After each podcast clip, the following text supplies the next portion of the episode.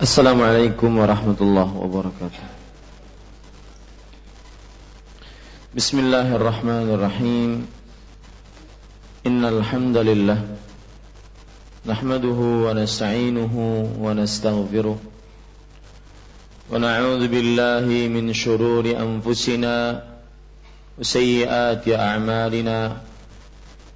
من يهده الله فلا مضل له ومن يضلل فلا هادي له وأشهد أن لا إله إلا الله وحده لا شريك له وأشهد أن محمدا عبده ورسوله. يا أيها الذين آمنوا اتقوا الله حق تقاته ولا تموتن إلا وأنتم مسلمون. يا أيها الناس اتقوا ربكم الذي خلقكم من نفس واحدة وخلق منها زوجها وبث منهما رجالا كثيرا ونساء واتقوا الله الذي تساءلون به والأرحام إن الله كان عليكم رقيبا يا أيها الذين آمنوا اتقوا الله وقولوا قولا سديدا يصلح لكم أعمالكم ويغفر لكم ذنوبكم ومن يطع الله ورسوله فقد فاز فوزا عظيما أما بعد فإن أصدق الحديث كتاب الله وأحسن الهدي هدي محمد صلى الله عليه وعلى آله وسلم وشر الأمور محدثاتها وكل محدثة بدعة وكل بدعة ضلالة وكل ضلالة في النار Alhamdulillah kita bersyukur pada Allah Subhanahu wa taala pada malam ini malam Selasa 25 Rajab 1437 Hijriah kita duduk bersama mengkaji kembali kitab Bulughul Maram min Adillatil Ahkam yang ditulis oleh Al-Hafidh Ibnu Hajar Al-Asqalani rahimahullahu taala. Salawat dan salam semoga selalu Allah berikan kepada Nabi kita Muhammad sallallahu alaihi wa ala alihi wasallam pada keluarga beliau, para sahabat, serta orang-orang yang mengikuti beliau sampai hari kiamat kelak. Dengan nama-nama Allah yang husna dan sifat-sifatnya yang ulia, kita berdoa, Allahumma inna nas'aluka ilman nafi'an wa rizqan tayyiban wa amalan mutaqabbala. Wahai Allah, sesungguhnya kami mohon kepada Engkau ilmu yang bermanfaat, rezeki yang baik dan amal yang diterima. Amin ya rabbal alamin. Bapak Ibu saudara-saudari yang dimuliakan oleh Allah Subhanahu wa taala, masih kita membicarakan Kitabus Salah Babul Mawaqit Bab waktu-waktu salat. Penulis rahimahullahu taala berkata walil hakimi fi hadis Jabir radhiyallahu anhu nahwuhu wa zada afwan 182 walil hakimi fi hadis Jabir radhiyallahu anhu nahwuhu wa zada fil ladhi yuharrimu at-ta'ama innahu yadhhabu mustatilan fil wa fil akhari wa innahu bis sarhan artinya sedangkan dalam riwayat Al-Hakim dari hadis Jabir radhiyallahu anhu adalah sama seperti itu. Namun ada tambahan tentang fajar yang mengharamkan untuk makan yaitu bahwa fajar itu memanjang dari ufuk Sedangkan fajar yang satunya lagi bahwa ia seperti ekor serigala. Bapak Ibu, saudara-saudari yang dimuliakan oleh Allah Subhanahu wa taala, ini hadis adalah tambahan dari hadis yang ke-181 hadis yang ke-181 menyebutkan bahwa fajar itu ada dua macam. Fajar yang sadiq, yang benar, dan fajar yang kadhib, yang dusta. Fajar yang sadiq, yang mana fajar tersebut diharamkan untuk makan dan diperbolehkan untuk mengerjakan sholat subuh. Sedangkan fajar kadhib, fajar dusta, yang mana diharamkan untuk sholat dan masih diperbolehkan untuk makan, yaitu makan sahur. Itu hadis sebelumnya. Hadis ke-181. Di sini ada hadis ke-182 penjelasan tambahan. Penulis rahimahullahu taala berkata, sedangkan dalam riwayat Al-Hakim dari hadis Jabir adalah sama seperti itu. Kalau hadis yang ke-181 itu hadis dari Abdullah bin Abbas radhiyallahu anhuma dan diriwayatkan juga oleh Imam Hakim dan juga oleh Imam Ibnu Khuzaimah.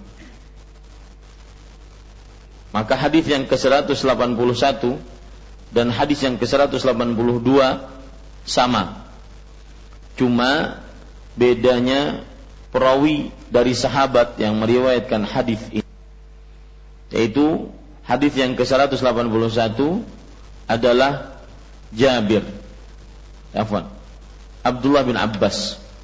Dan hadis yang ke-182 adalah Jabir radhiyallahu anhu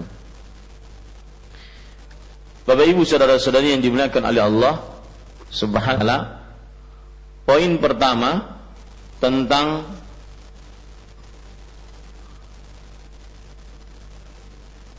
biografi dari Jabir radhiyallahu an. Biografi dari Jabir radhiyallahu anhu. Jabir nama beliau Jabir bin Abdullah. Kunyahnya Abu Abdullah. Dan beliau dari kaum Ansar dari keturunan Bani Salimah. Dan termasuk dari sahabat yang paling banyak meriwayatkan hadis Rasul sallallahu alaihi wa ala alihi wasallam. Jumlah hadis yang beliau riwayatkan lebih dari 1400 hadis Beliau termasuk sahabat Nabi yang mengikuti perang Badar. Dan 18 perang bersama Rasulullah sallallahu alaihi wasallam selanjutnya beliau ikuti juga.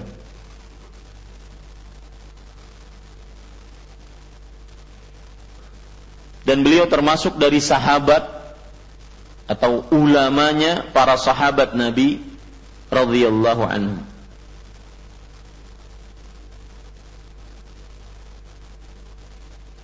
Bahkan beliau mempunyai halakoh. Halakoh lingkaran. Majelis ilmu. Di masjid Nabi Muhammad sallallahu alaihi wa alihi wasallam. Di akhir umurnya beliau buta dan meninggal pada tahun 74 Hijriah. Berumur sekitar 94 tahun. Meninggal pada tahun 74 Hijriah berumur 94 tahun. Saya ulangi, Jabir nama asli beliau adalah Jabir bin Abdullah. Kunyahnya Abu Abdullah. Dan beliau termasuk dari kaum Ansar As-Sulami. Kaum Ansar dan juga mempunyai nasab As-Sulami.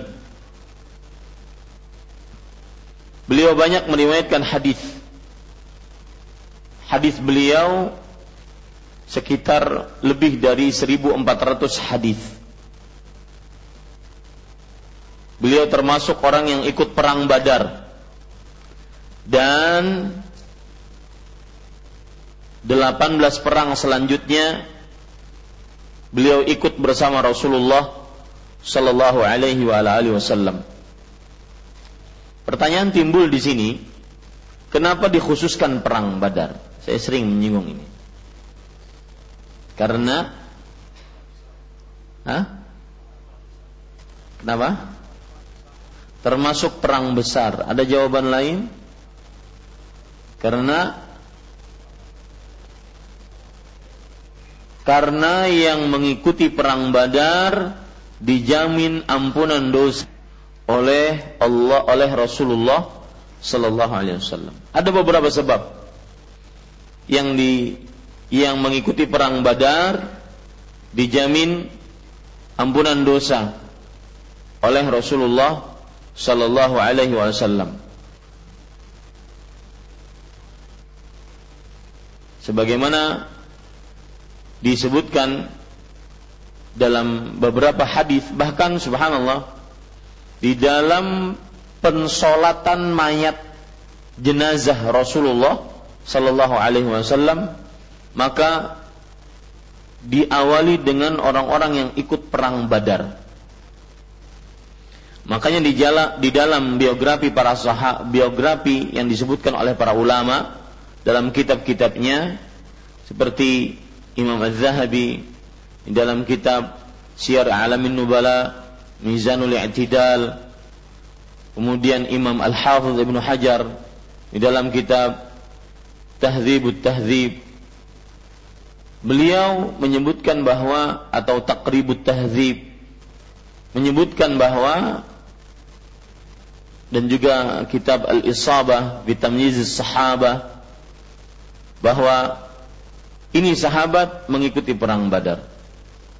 Ya, karena salah satu sebabnya adalah mereka senantiasa diampuni dosanya oleh Rasulullah uh, oleh uh, dijamin ampunan dosa oleh Allah Subhanahu wa taala.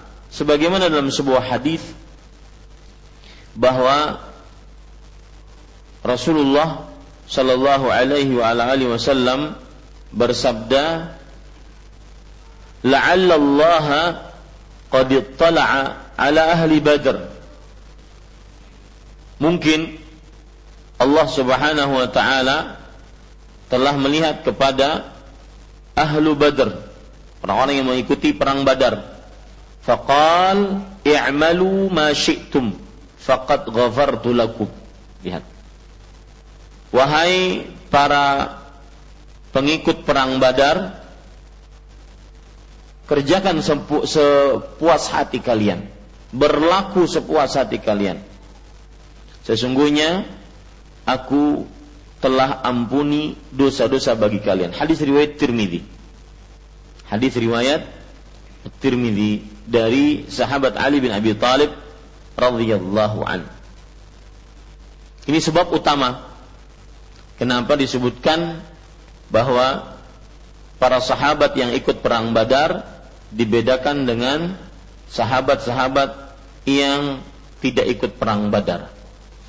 Makanya sebagian mereka agak sedih tatkala tidak ikut perang Badar. Karena minimnya umur seperti Abdullah bin Umar dan yang lainnya. Dan sebab yang kedua, perang Badar adalah Al-Furqan, perang pembeda antara yang hak dan batil. Sebab kedua, kenapa sering para ulama menyebutkan biografi para sahabat Nabi radhiyallahu anhum bahwa mereka adalah para pengikut perang Badar karena perang Badar adalah al-fariq al-fasil bainal haqqi wal batil. Pembeda pemutus antara yang hak dan batil. Karena waktu itu Rasul Shallallahu Alaihi Wasallam bersabda Allahumma anjiz wa'dak. Allahumma in tuhlik hadhihi al-'isabah lam tu'bad abadan. Ya Allah tunaikan janjimu. Ya Allah jika engkau hancurkan pasukan ini itu kaum muslimin maka engkau tidak akan pernah disembah selamanya setelah ini. Maka dia pembeda antara yang hak dan batil. Makanya disebutkan perang badar yang mengikutinya mempunyai keutamaan. Dan sebagaimana sudah saya sebutkan, Jabir bin Abdullah min ulama sahabah. Termasuk ulamanya para sahabat. Bahkan beliau mempunyai majlis di Masjid Nabawi. Dahulu masjid, majlis di Masjid Nabawi tidak mudah. Karena semuanya berguru kepada Rasul sallallahu alaihi wasallam. Akan tetapi karena beliau alim, maka beliau memiliki majlis. Dan di akhir umurnya beliau buta. Beliau meninggal pada tahun 74 Hijriah dan ketika itu berumur 94 tahun. Taib. Itu poin pertama dari hadis ini. Yaitu Jabir bin Abdullah yang meriwayatkan hadis ini. Sedangkan Poin yang kedua yaitu penjelasan syarah dari hadis ini. Penulis mengatakan sedangkan dalam riwayat Al-Hakim dari hadis Jabir di hadis yang ke-181 bisa dilihat juga bahwa itu pun riwayat Al-Hakim sama. Ya, Makanya penulis mengatakan sedangkan dalam riwayat Al-Hakim artinya sama 181 182 sama. Dari hadis Jabir sahabatnya aja yang beda. Yang meriwayatkan berbeda sahabat. Dan ini menunjukkan bahwasanya salah satu fungsi mengumpulkan riwayat-riwayat yang ada adalah memberikan penjelasan tambahan di dalam sebuah riwayat hadis. Ya. Jadi mengumpulkan jalan-jalan-jalan yang banyak dalam periwayatan hadis memberikan penjelasan tambahan. Makanya ini yang dilakukan oleh Al-Hafidh Ibnu Hajar Al-Asqalani rahimahullahu taala. Adalah sama seperti itu, sama, riwayatnya sama antara hadis Abdullah bin Abbas 181 dengan hadis uh, Jabir bin Abdullah 182 sama. Namun ada tambahan. Nah, ini tambahannya.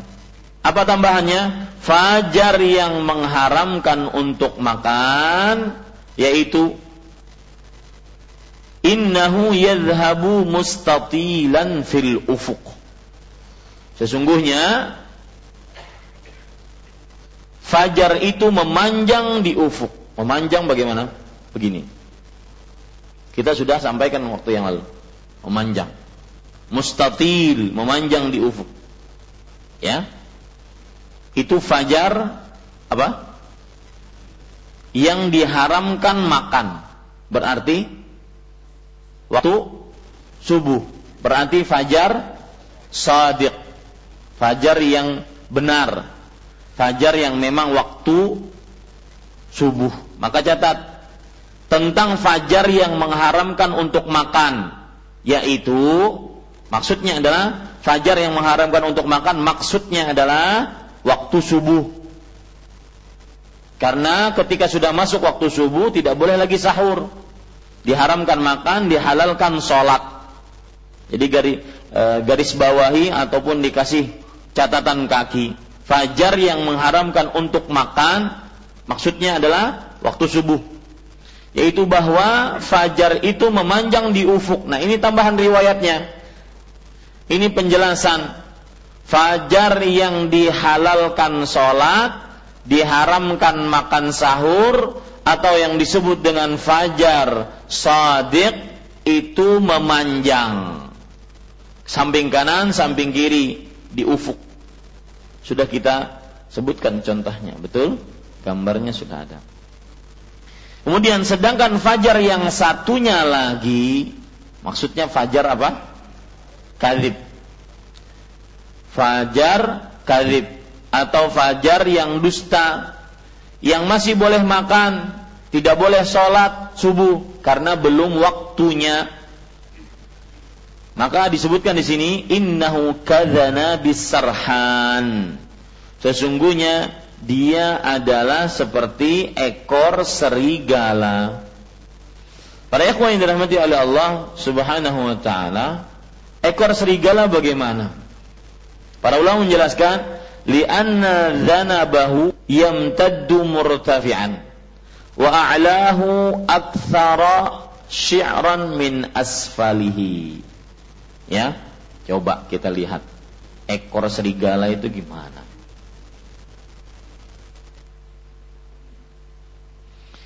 Di sini para ulama menjelaskan karena ekor serigala itu dia memanjang ke atas. Ya, a'lahu aktsara sya'ran min asfalihi. Di atasnya dia lebih banyak bulunya dibandingkan bawah. Susah karena nggak punya serigala. Ya, jadi atas ke atas dia ekor serigala itu nggak nggak seperti ekornya sapi enggak dia ke atas dan berbulu bulunya yang di atas lebih panjang dibandingkan yang di bawah.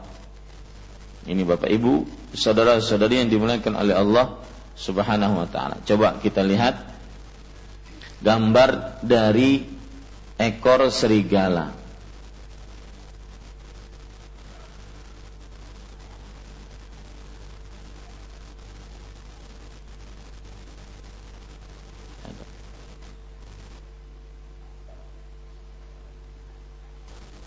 Ya. Ini contoh saja, meskipun tidak terlalu uh, semisal dengannya. Ini contoh saja.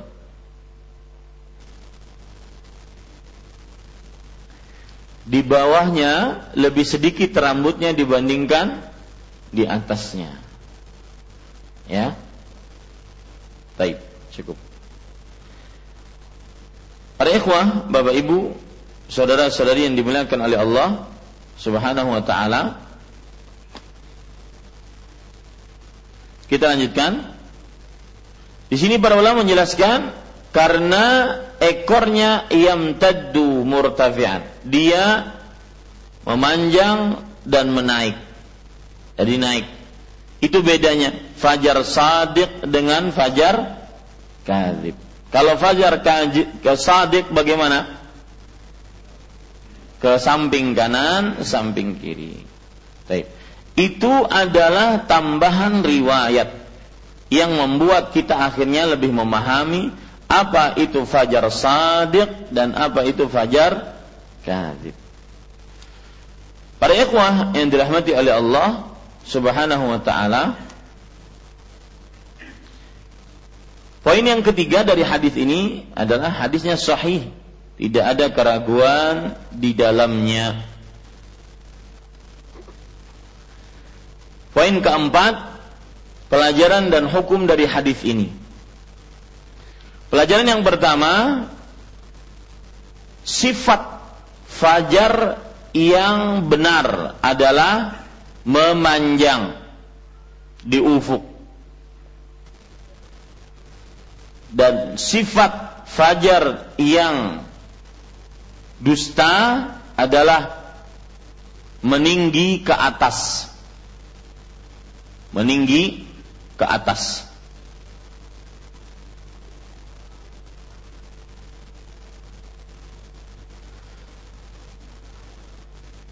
Pelajaran yang ketiga, bedanya fajar jujur eh fajar yang benar dan fajar yang dusta adalah fajar yang dusta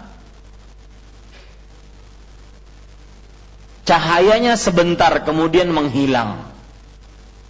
Bedanya fajar yang dusta dan fajar yang jujur adalah fajar yang dusta cahayanya timbul kemudian menghilang.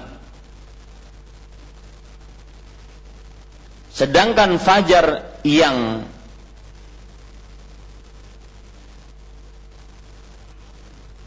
jujur ataupun yang benar adalah semakin lama semakin terang.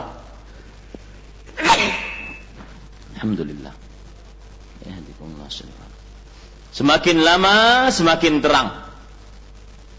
Ini bedanya fajar yang dusta dan fajar yang benar. Atau disebut dengan fajar sadiq dengan fajar kadzib. Taib. Tidak ada pelajaran lain selain itu dalam hadis ini Cuma saya ingin menyebutkan di zaman Rasulullah Sallallahu Alaihi Wasallam terdapat dua muadzin. Ada muadzin untuk fajar kadhib, fajar yang dusta. Ada muadzin untuk fajar sadiq. Muadzin untuk fajar dusta adalah Bilal ibnu Rabah radhiyallahu anhu wa. Sedangkan muadzin untuk fajar yang benar adalah Ibnu Ummi Maktum. Ibnu Ummi Maktum. Coba perhatikan Hadis diriwayatkan oleh Imam Bukhari dan Muslim dari Abdullah bin Abbas radhiyallahu anhuma. Rasul sallallahu alaihi wasallam bersabda la yamna'anna ahadan minkum adzana Bilal atau qal nida'u Bilal min sahuri fa innahu yu'adhdhinu atau qala yunadi bilailin liyarji'a qa'imukum wa yuqidha na'imakum artinya makanya saya baca hadis ini karena di dalamnya ada faidah Rasul Shallallahu Alaihi Wasallam bersabda Jangan sekali-kali salah seorang dari kalian berhenti karena mendengar azan Bilal. Dalam riwayat yang lain, jangan sekali-kali salah seorang dari kalian berhenti karena mendengar azan Bilal, berhenti dari sahurnya. Karena Bilal mengumandangkan azan di waktu malam, bukan waktu fajar sadiq. Untuk apa? Bilal mengumandangkan waktu di waktu malam, liyarji'a qa'imukum wa yuqidha na'imukum. Liyarji'a qa'imukum wa yuqidha na'imakum. Agar orang yang beribadah sebelum azan Bilal beristirahat. Dan agar Orang yang tidur semalaman mendengar azan Bilal apa? Terbang. Dan itu adalah taktik yang paling bujur kah bahasanya taktik? Itu adalah siasat yang paling bagus untuk bangun malam. Antara dua itu. Yang biasa bangun jam tigaan, setengah tiga, setengah empat, maka silahkan dia untuk sholat. Nanti pas satu jam sebelum azan subuh istirahat. Agar nanti azan subuhnya pas subuhnya semangat. Adapun yang susah untuk bangun malam, maka dia mengambil satu jam sebelum azan subuh dia bangun sampai nanti dia mengerjakan sholat subuh. Itu faidah dari azan Bilal liyarji'a qa'imukum wa yuqidha na'imakum. Ya. Dan para ikhwah yang dirahmati oleh Allah, pesan untuk diri saya pribadi dan Bapak Ibu saudara-saudara sekalian, jangan tinggalkan sholat malam walau dua rakaat sebelum tidur. Ya, fa innahu da'bus salihin minkum min qablikum Sesungguhnya dia adalah kebiasaan orang-orang saleh sebelum kita. Maka para ikhwah yang dirahmati oleh Allah Subhanahu wa taala, ini faedah menarik dari hadis Abdullah bin Mas'ud radhiyallahu anhu. Kita lanjutkan. Hadis yang ke-183. Wa an Ibnu Mas'ud radhiyallahu anhu qala قال رسول الله صلى الله عليه وعلى آله وسلم أفضل الأعمال الصلاة في أول وقتها رواه الترمذي والحاكم وصحها وأصله في الصحيحين dari Ibnu Mas'udin radhiyallahu anhu dia berkata Rasulullah sallallahu alaihi wa ala alihi wasallam pernah bersabda Amalan yang paling utama adalah salat pada awal waktu diriwayatkan oleh At-Tirmidzi serta Al-Hakim dan keduanya mensahihkannya. Hadis ini berasal dari As-Sahihain. Poin yang pertama dari hadis ini adalah Ibnu Mas'ud. Biografi dari Ibnu Mas'ud. Para ikhwan yang dirahmati oleh Allah Subhanahu wa taala, sering kita lewati biografi dari Abdullah bin Mas'ud radhiyallahu anhu. Nama asli beliau adalah Abdullah bin Mas'ud. Nama aslinya Abdullah. Kunyahnya Abu Abdurrahman. Kunyahnya siapa? Abu Abdurrahman.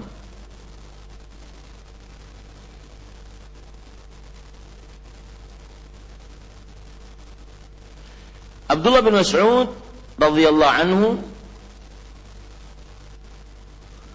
beliau termasuk ahli fikih dari para sahabat Nabi radhiyallahu anhu. Ahli fikih. Kemudian beliau wafat pada tahun 32 Hijriah.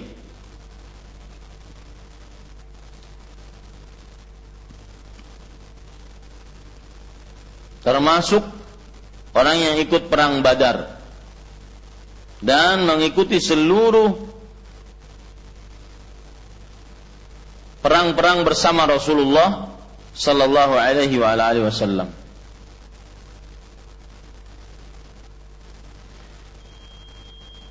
orang keenam yang masuk Islam dari sahabat Rasulullah sallallahu alaihi wasallam. Orang keenam yang masuk Islam dari sahabat Rasulullah sallallahu alaihi wasallam. Silahkan azan dulu.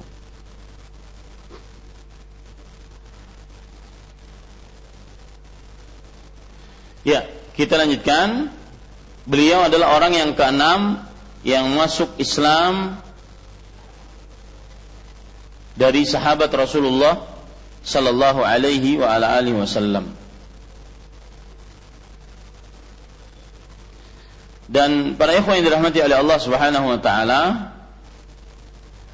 terdapat cerita menarik ketika pertama kali beliau bertemu dengan Rasulullah sallallahu alaihi wasallam.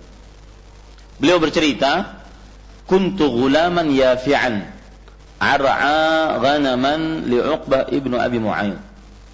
Pada waktu itu aku masih dalam keadaan berumur gulam, sekitar sepuluhan tahun. Mengembalakan kambing yang dimiliki oleh Uqbah bin Abi Mu'ayyid. Lalu datang Nabi Muhammad sallallahu alaihi wasallam dan Abu Bakar. Lalu keduanya berkata, "Ya gulam, hal indaka min labanin tusqina?" Wahai anak muda penggembala kambing, yaitu Abdullah bin Mas'ud. Apakah engkau memiliki susu yang engkau bisa berikan kami minum. Maka lihat Abdullah bin Mas'ud dari pertama memang beliau seorang yang penjaga amanah. Beliau mengatakan ini mu'taman walastu saqiquma. Aku orang yang dalam perjanjian kesepakatan menjaga amanah dan aku tidak bisa memberikan susu kepada kalian berdua. Lalu Nabi Muhammad sallallahu alaihi wasallam bertanya, "Hal 'indaka min syatin ha'il lam yanzu 'alaiha al-fahl?" Wahai fulan, apakah engkau memiliki syat ha'il, kambing yang tidak melahirkan, belum melahirkan. Artinya kalau belum melahirkan tentunya tidak ada susunya. Qultu na'am. Aku berkata iya. Lalu Abdullah bin Mas'ud membawa kambing tersebut. Sallallahu alaihi wasallam wa masaha ad-dhar' wa da'a rabbahu fa hafala ad-dhar'. Lalu Nabi Muhammad SAW memeluknya, memeluk kambing tersebut. Lalu beliau memegang, mengusap-ngusap puting susu si kambing betina ini. Maka Abu Bakar As-Siddiq radhiyallahu anhu datang bisakhratin mutaqarra'ah. Beliau datang dengan batu yang digunakan untuk memerah susu. Dulu nggak ada mangkok, pakai batu. Fahtalab fiha fashariba Abu Bakar summa sharibtu thumma qala lidra' iqlas. Faqalas. Maka akhirnya diperah. Kemudian Rasul SAW meminumnya, Abu Bakar meminumnya, aku pun meminum. Lalu Rasul SAW bersabda, berhenti. Maka akhirnya mengempis. Subhanallah. Ya. Maka Abdullah bin Mas'ud pun mendatangi Rasul sallallahu alaihi wasallam. Alimni min hadzal qaul. Artinya kata Abdullah bin Mas'ud, "Wahai Rasulullah, ajari aku mantranya apa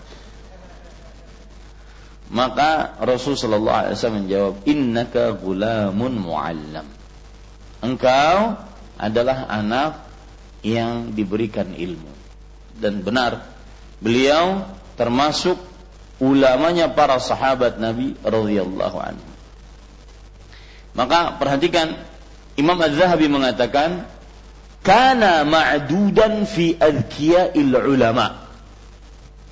Abdullah bin Mas'ud dianggap sebagai ulama yang paling cerdas. Sudah ulama paling cerdas. Dan para ikhwan yang dirahmati oleh Allah Subhanahu wa taala ada riwayat menarik dari Imam Bukhari dari Abdurrahman ibnu Yazid radhiyallahu anhu. Beliau bercerita, "Sa'alna Hudzaifah an rajulin qaribis samt wal hadi minan Nabi sallallahu alaihi wasallam hatta na'khudhan."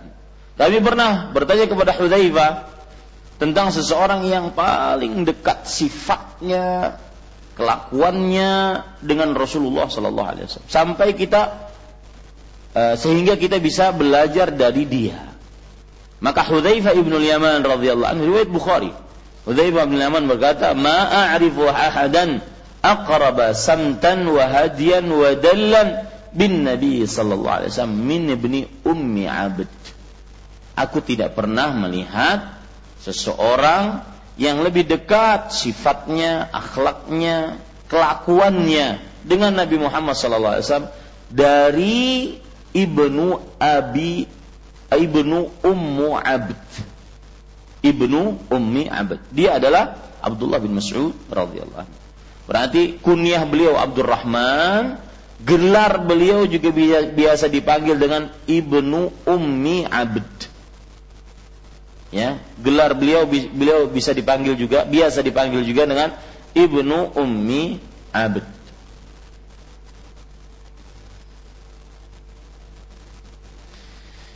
Kemudian para ikhwan yang dirahmati oleh Allah, beliau termasuk orang yang pertama kali mengucapkan Al-Quran dengan lantang di hadapan orang-orang kafir Quraisy.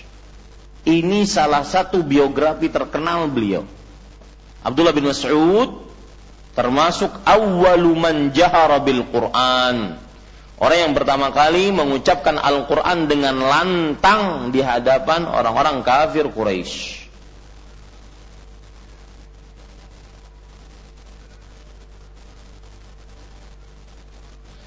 Ini ceritanya disebutkan dan itu di hadapan Ka'bah.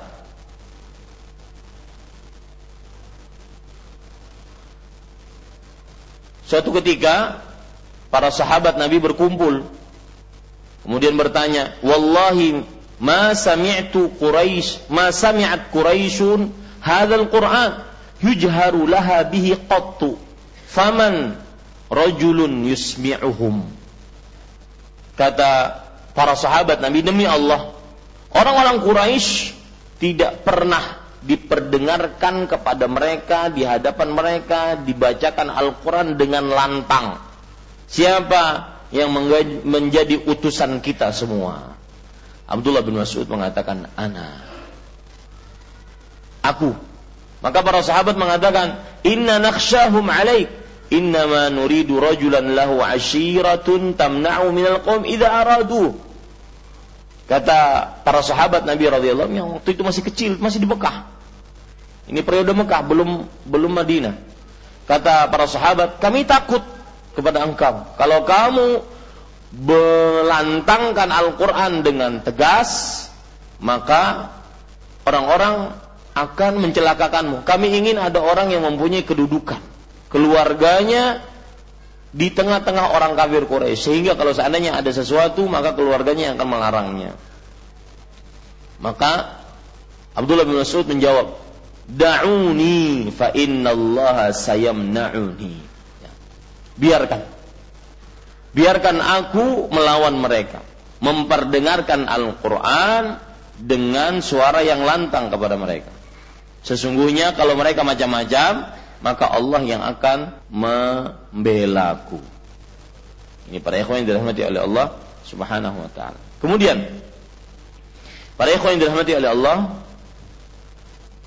termasuk biografi yang sangat luar biasa dari Abdullah bin Mas'ud radhiyallahu anhu adalah beliau mengatakan akhadtu min fammi min fami Rasulillah sallallahu alaihi wasallam sab'ina suratan la yunazi'uni fiha ahadun aku pernah mengambil dari mulut Rasul Shallallahu Alaihi Wasallam 70 surat.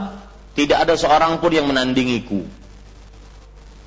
70 surat tidak ada seorang pun yang menandingiku. Ini para ikhwan yang dirahmati oleh Allah Subhanahu wa taala. Dan Abdullah bin Mas'ud radhiyallahu anhu termasuk biografi beliau juga beliau adalah pembaca Al-Quran di zaman Rasul Shallallahu Alaihi Wasallam. Makanya Nabi Muhammad Sallallahu Wasallam bersabda, "Man ahabba an yasma'al Quran ghadhan kama unzil, falyasma'hu min ibni ummi abd." Barang siapa yang ingin mendengar Al-Quran lancar sebagaimana ketika diturunkannya tidak terbata-bata, maka dengarkanlah dari bacaan Ibnu Ummi Abd Bagaimana tulisannya? Ibnu Ummi Abd. Ini gelarnya siapa? Abdullah bin Mas'ud radhiyallahu anhu. Taib. Kita lanjutkan. Poin yang kedua, makna dari hadis ini dari Ibnu Mas'udin radhiyallahu anhu dia berkata, Rasulullah sallallahu alaihi wasallam bersabda, amalan yang paling utama. Ya, afdalul a'mal. Amalan yang paling utama adalah sholat pada awal waktu. Diriwayatkan oleh At-Tirmidzi serta Al-Hakim dan keduanya mensahihkannya. Hadis ini berasal dari As-Sahihain. Apa maksud amalan yang paling utama?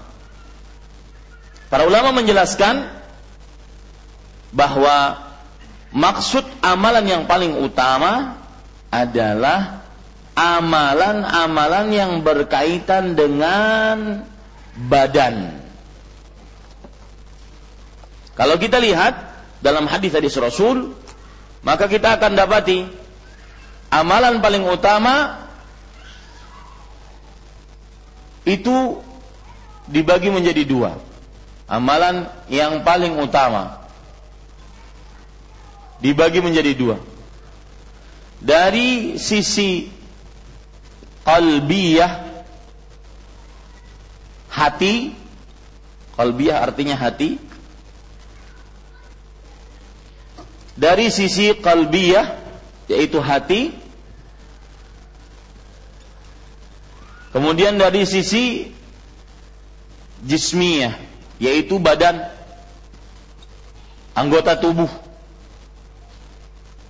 Badan. Nah, amalan yang paling utama adalah dari sisi jasmani, sholat. Apa? Sholat. Sedangkan amalan yang paling utama dari sisi kalbiyah, hati, yaitu iman kepada Allah.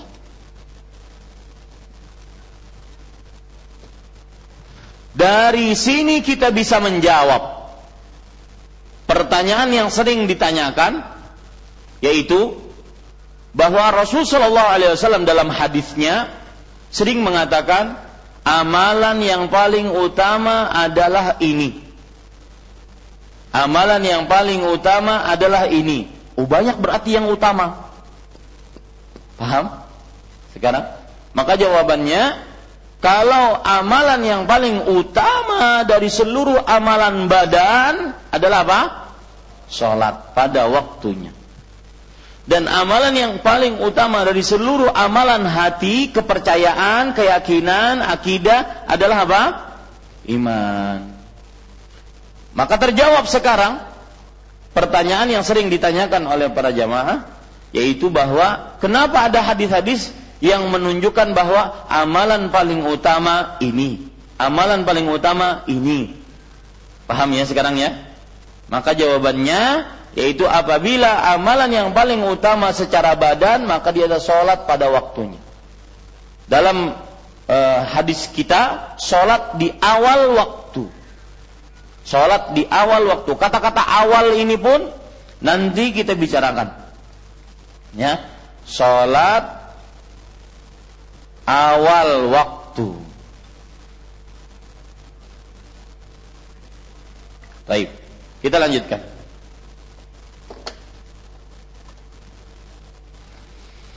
Amalan yang paling utama, berarti garis bawahi, yang paling utama secara apa? Jasmani atau kolbi? Jasmani, badan atau hati? Badan. Amalan yang paling utama secara badan adalah sholat pada awal waktu. Para ikhwah yang dirahmati oleh Allah Subhanahu wa taala, kata-kata salat pada awal waktu. Ini riwayat Imam Hakim. Catat itu. Kata-kata salat pada awal waktu, kata-kata awal, awal waktu itu riwayat Imam Hakim. Adapun riwayat As-Sahihain, Sahih Bukhari, Sahih Muslim adalah salat pada waktunya. Nah, beda kan? Beda nggak pak? Awal waktu dengan pada waktunya. Beda nggak? Amalan yang paling utama adalah sholat di awal waktu. Itu riwayat siapa? Imam Hakim. Amalan yang paling utama adalah sholat pada waktunya. Itu riwayat siapa? Riwayat Imam Bukhari dan Imam Muslim.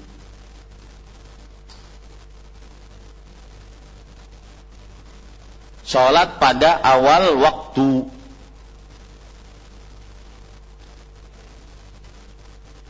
Taib, Bapak Ibu, saudara-saudari yang dimuliakan oleh Allah Subhanahu wa taala, perhatikan sekarang itu poin kedua. Penjelasan dari hadis. Poin ketiga, diriwayatkan oleh At-Tirmidzi. Nah, para ikhwah, catat baik-baik. Kalau kita perhatikan dalam dalam Sunan Tirmidzi nggak ada hadis ini. Tidak ada hadis ini. Ya. Jadi garis bawah itu bahwa diriwayatkan oleh M Tirmidzi. Maka apa yang ditulis Ustaz? Tidak ada hadis ini dalam Sunan At-Tirmidzi. Nah, tulis gitu.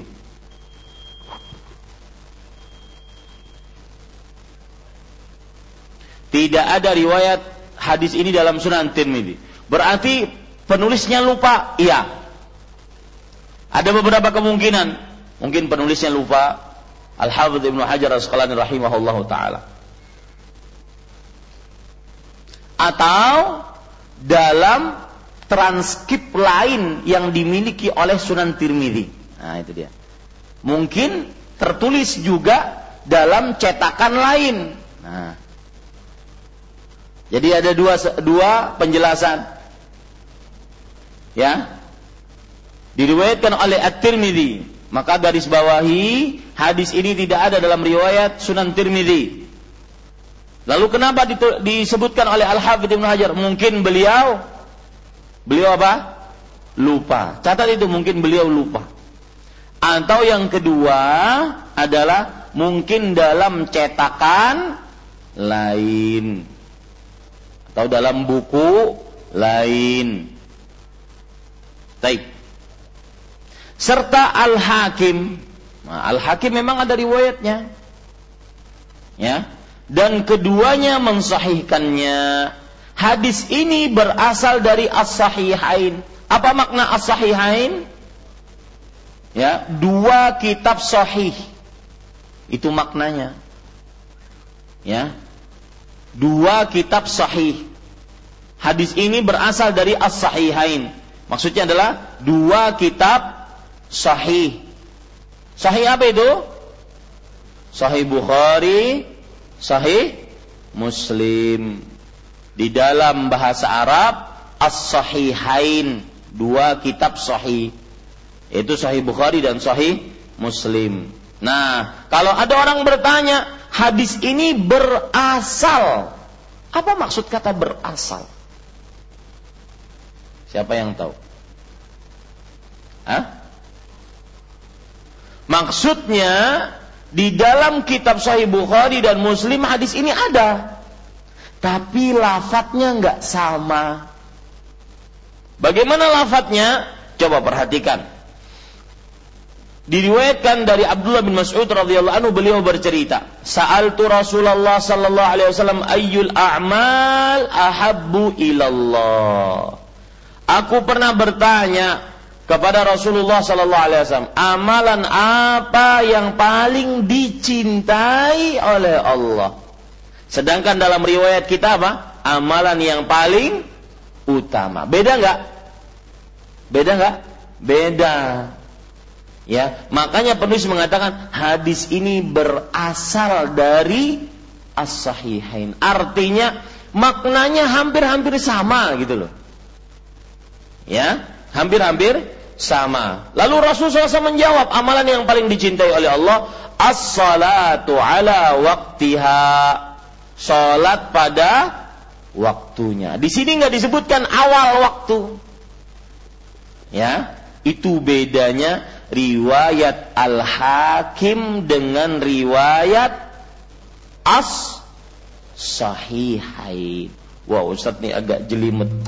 Nggak apa-apa. Ya, banyak pahalanya kalau jelimet. Ya, hidup banyak ujian itu banyak pahalanya. Perhatikan.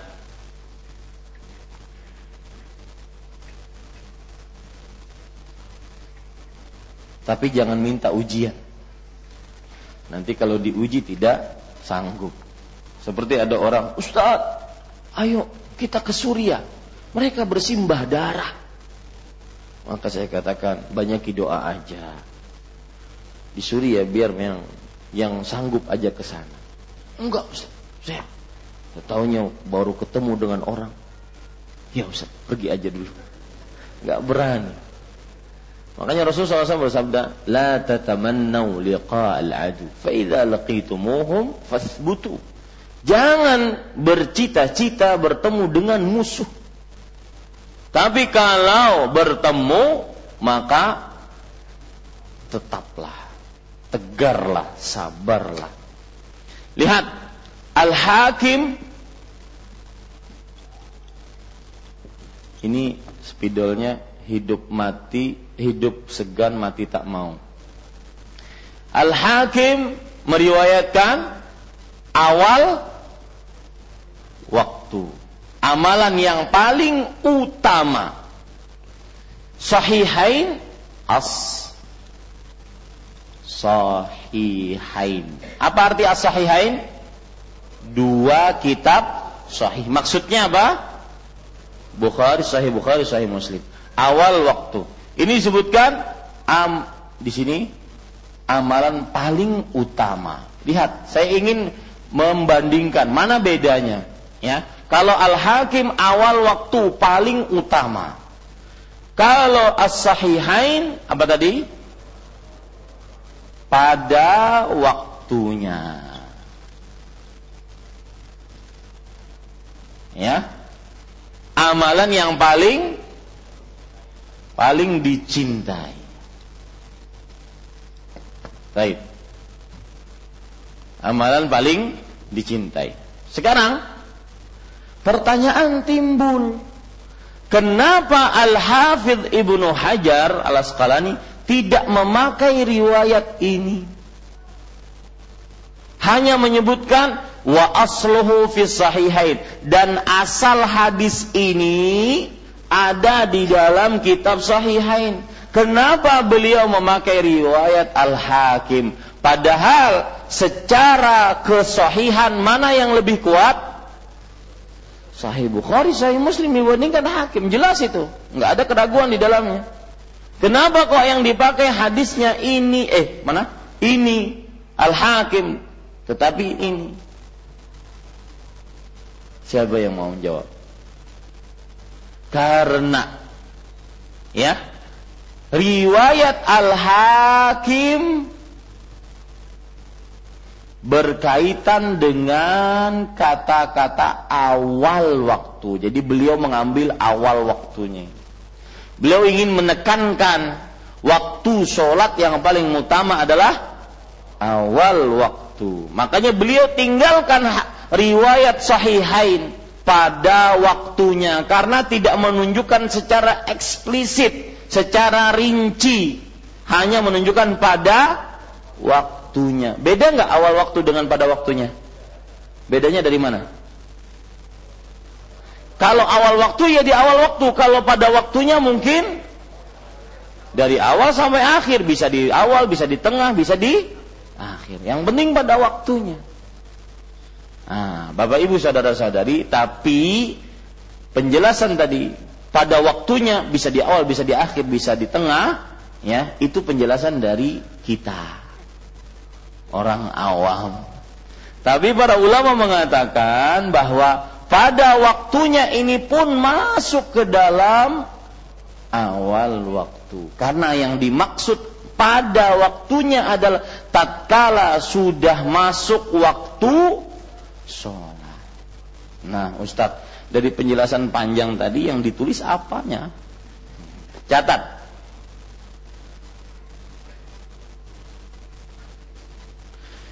Tadi sudah ditulis bahwa diriwayatkan oleh At-Tirmidzi, At-Tirmidzi eh, di dalam hadis riwayat Tirmidzi tidak ada hadis ini. Sudah ditulis itu? Sudah. Yang kedua bahwa Al-Hafidh Ibnu Hajar Al-Hafidh Ibnu Hajar memakai lafat riwayat Al-Hakim Ini Pak yang nggak hadir nggak faham. Asli. Ya, karena nggak lihat papan tulis. Sampai mana tadi?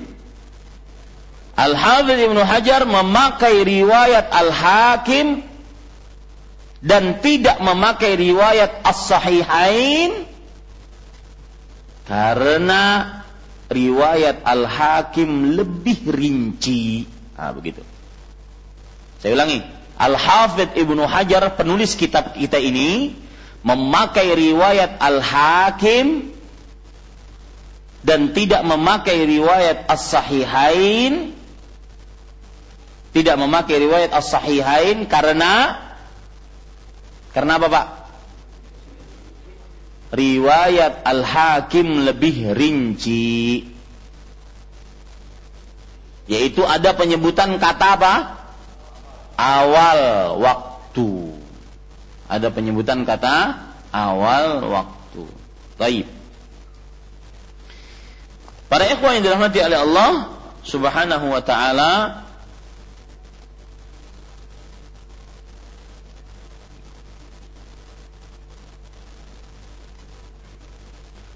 Sekarang kita masuk kepada poin yang keempat, hukum dan pelajaran dari hadis ini. Yang pertama, hadis ini menunjukkan keutamaan sholat pada waktunya, pada awal waktu. Saya ulangi, hadis ini menunjukkan keutamaan sholat pada awal waktu.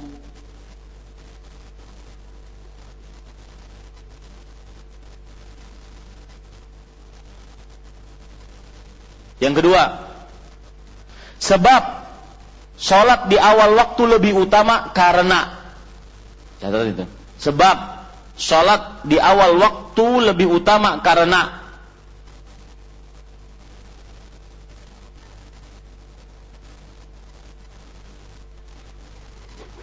agar tidak lupa dan tidak tersibukkan dengan sesuatu yang lain. Sholat di awal waktu lebih utama karena atau sebab sholat di awal waktu lebih utama karena atau adalah agar tidak apa lupa dan tersibukkan dengan pekerjaan lain. Dan itu itu mujarab. Apa arti mujarab pak? Bukan. Bahasa Arab itu itu sudah teruji. Ya, mujarrab bahasa Arabnya. Hah? Teruji, terbukti bahwa yang menunda-nunda sholat pasti dia lupa atau tersibukkan dengan yang lainnya pasti itu ya itu pasti tidak bisa tidak tidak bisa dipungkiri Sepakat atau enggak ini? Sepakat. Ya. Coba azan santai. Santai, santai. Pasti dia ngerjain yang lain. Tersibukkan. Tapi kalau azan, teng, ambil wudhu, sholat, selesai. Ya. Dan itu disebutkan oleh Allah dalam Al-Quran. Fakhalafa surat Maryam. Fakhalafa min ba'dihim khalfun adha'us salata wattaba'us syahawat maka menggantikan setelah mereka orang-orang yang meremehkan sholat dan mengikuti hawa nafsu. Pasti itu. Yang meremehkan sholat pasti sedang tersibukkan dengan dunia. Nah, ini para ikhwan yang dirahmati oleh Allah. Lihat perkataan Imam Syafi'i menarik. Disebutkan di dalam kitab Ar-Risalah. Kitab beliau ini. Kitab beliau yang mulia. Cuma sayangnya kaum muslimin kurang terutama yang mengaku bermadhab syafi'i tidak membaca kitab Ar-Risalah ini. Atau kadang-kadang apa yang disebutkan oleh Imam Asy-Syafi'i diselisihinya padahal mengaku bermadhab syafi'i. Inna taqdimas salati fi awwali waqtiha aula bil fadl. Sesungguhnya mendahulukan salat di awal waktunya lebih utama lima ya'ridu lil adamiyin minal ashghal wa nisyan wal ilal karena akan datang kepada manusia kesibukan, kelupaan, dan hal-hal yang melalaikan lainnya. Ini ini perkataan Imam Syafi'i rahimahullah taala. Taib, Bapak Ibu saudara-saudari, pelajaran selanjutnya yang kita bisa ambil dari hadis ini adalah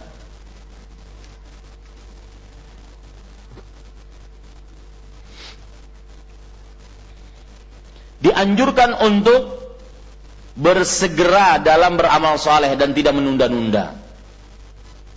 Dianjurkan untuk bersegera beramal saleh dan tidak menunda-nunda. Pelajaran selanjutnya yang kita bisa ambil dari hadis ini adalah hadis ini dikecualikan dengan dua sholat.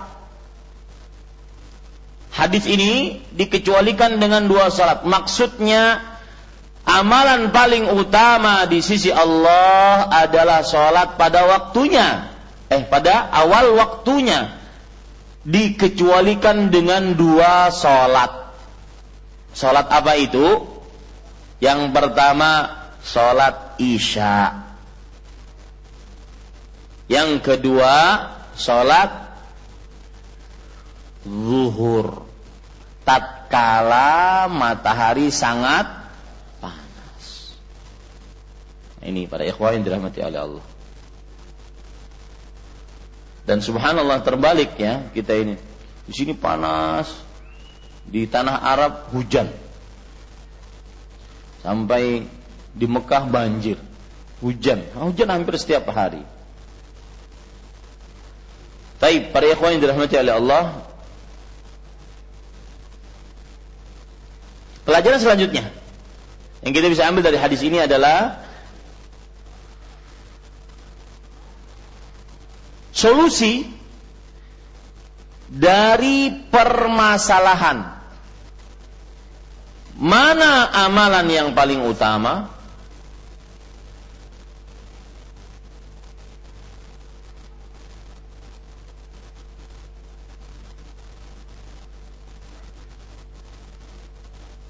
Saya ulangi, solusi dari permasalahan. Mana amalan yang paling utama? Apakah beriman kepada Allah ataukah sholat di awal waktu?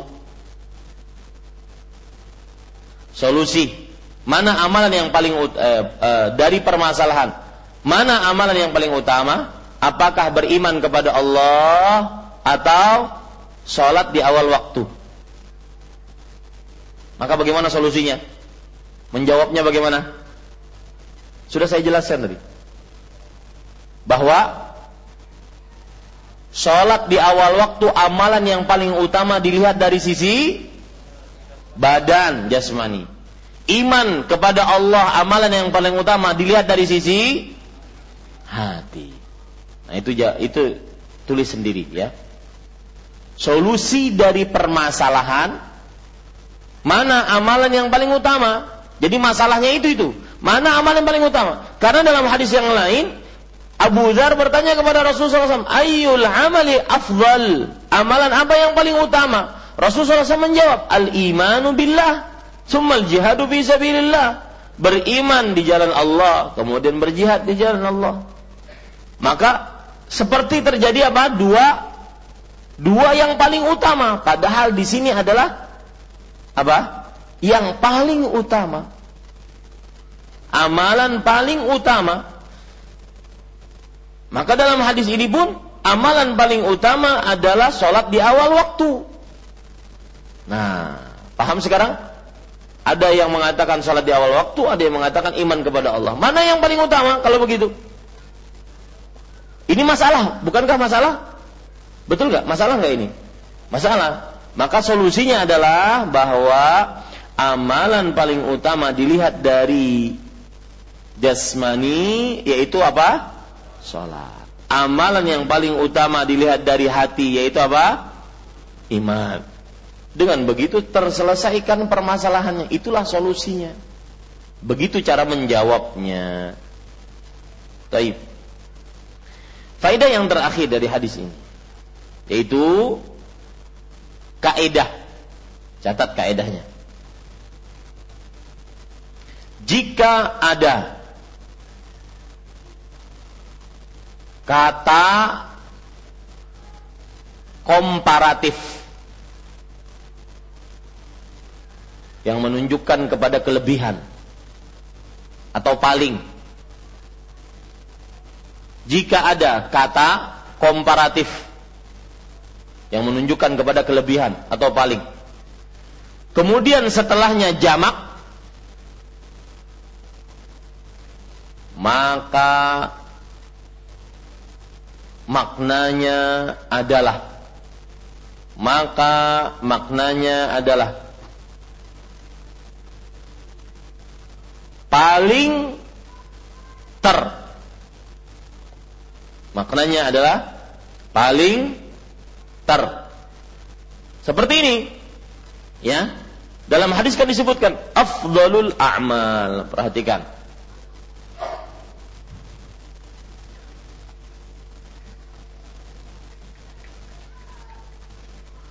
Kaidahnya berbunyi tadi apa? Jika ada kata komparatif atau kata yang menunjukkan kepada lebih. Lihat sini. Dalam bahasa Arab kemuliaan atau keutamaan fadlun. Artinya keutamaan. Kalau lebih utama afdal. Nah, ini sudah jadi bahasa Indonesia bahkan. Afdal, betul? lebih utama. Nah, ini yang disebut dengan kata komparatif. Artinya kata yang menunjukkan lebih atau paling. Tadi kaedahnya berbunyi kalau ada kata komparatif, kata yang menunjukkan kepada lebih atau paling. Setelahnya jamak.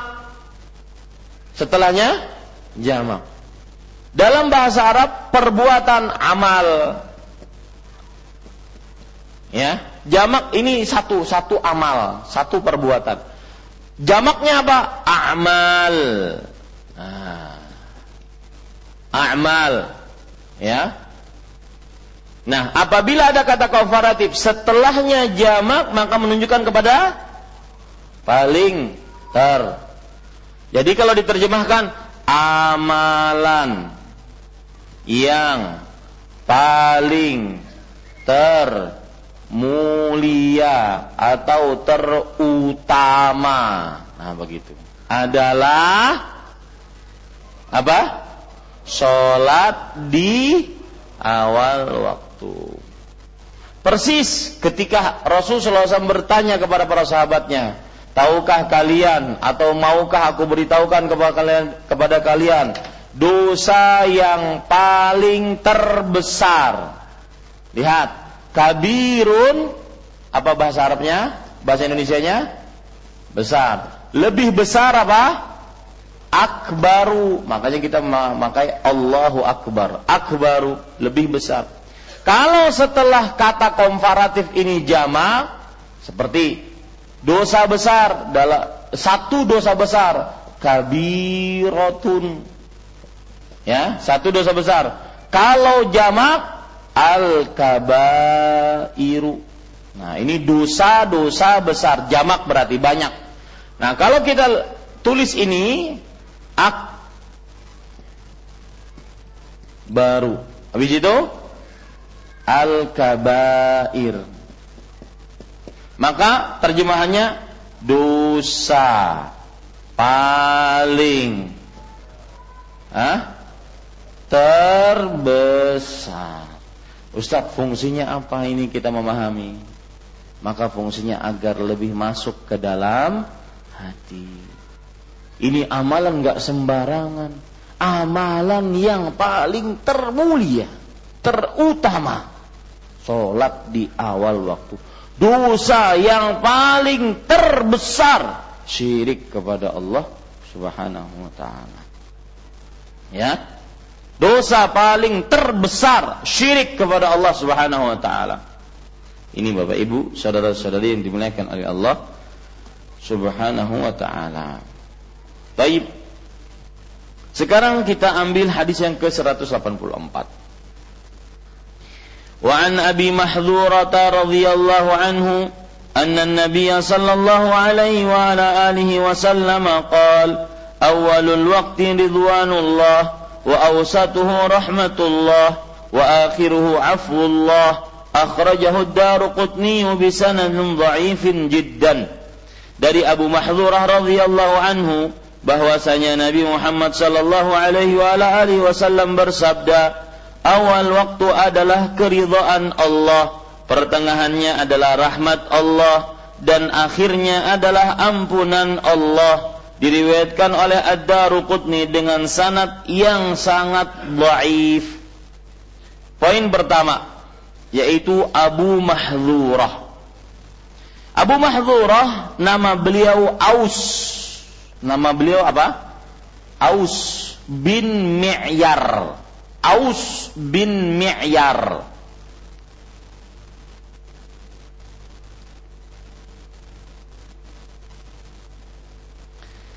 Ya, Abu Mahdzurah namanya adalah Aus bin Mi'yar dan beliau terkenal dengan kunyahnya. Beliau terkenal dengan kunyahnya. Namanya Aus bin Mi'yar. Dan para ikhwan yang dirahmati oleh Allah Subhanahu wa taala, Abu Mahdzurah Beliau orang Quraisy dan termasuk dari muadzinnya Rasulullah sallallahu alaihi wasallam di kota Mekah.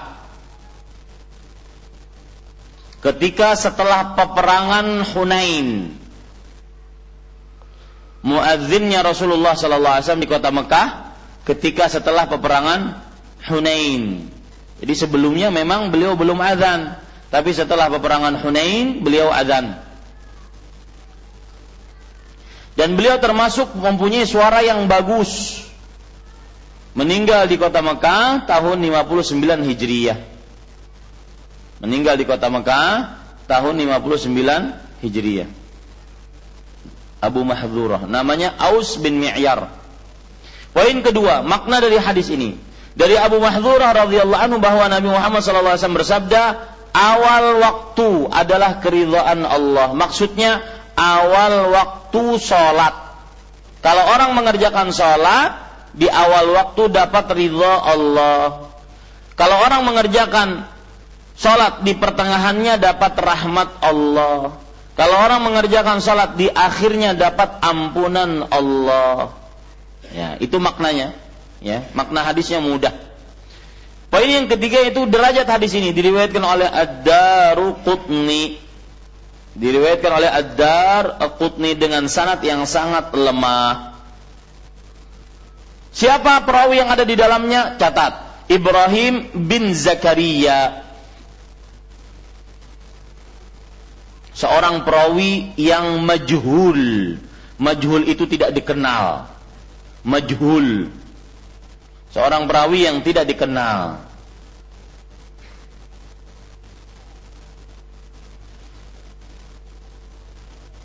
Para ulama mengatakan bahwa seperti Ibnu Adi mengatakan Ibrahim bin Zakaria adalah haddatsa an bil bawatil. Dia meriwayatkan hadis dari orang-orang terpercaya tapi hadisnya palsu. Hadisnya hadis yang tidak benar. Nah, makanya hadisnya ini lemah dengan sanat yang lemah sekali. Ini para ikhwan yang dirahmati oleh Allah Subhanahu wa taala. Kalau lemah, maka tidak perlu kita terlalu panjang lebar untuk membicarakannya. Hadis yang ke-185. Walid Tirmidzi min hadis Ibnu Umar radhiyallahu anhu nahwuhu dunal awsati wa huwa dha'ifun aidan. Sedang dalam riwayat At-Tirmidzi dari hadis Ibnu Umar radhiyallahu anhuma adalah sama seperti itu, namun tanpa kata-kata pertengahannya. Jadi awal waktu adalah keridhaan Allah dan rahmatnya. Akhir waktu adalah ampunan Allah tanpa pertengahannya. Hadis ini pun lemah, tidak ada bisa kita ambil uh, hukum padanya. Ya. Alhamdulillah kita selesai beberapa hadis. Insyaallah taala pada kesempatan yang lain kita akan sambung hadis yang ke-186. Wallahu alam wa sallallahu nabi Muhammad walhamdulillahi rabbil alamin. Nah, tinggal empat hadis tersisa kita akan setelah itu memasuki bab azan ya bab-bab waktu sholat sudah selesai insya Allah tinggal empat hadis pada pertemuan yang akan datang kita selesaikan. Setelah itu kita akan masuk kepada bab azan. Nah, ada yang ingin bertanya?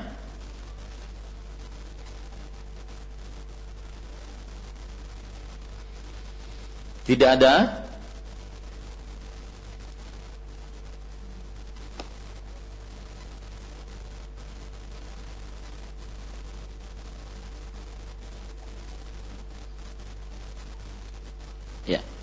Jika tidak ada yang bertanya maka kita cukupkan dengan kafaratul majlis. Subhanakallah bihamdik. Syahadu an la ilaha illa anta astaghfiruka wa atubu ilaik. Sallallahu nabi Muhammad walhamdulillahi. Wassalamualaikum warahmatullahi wabarakatuh.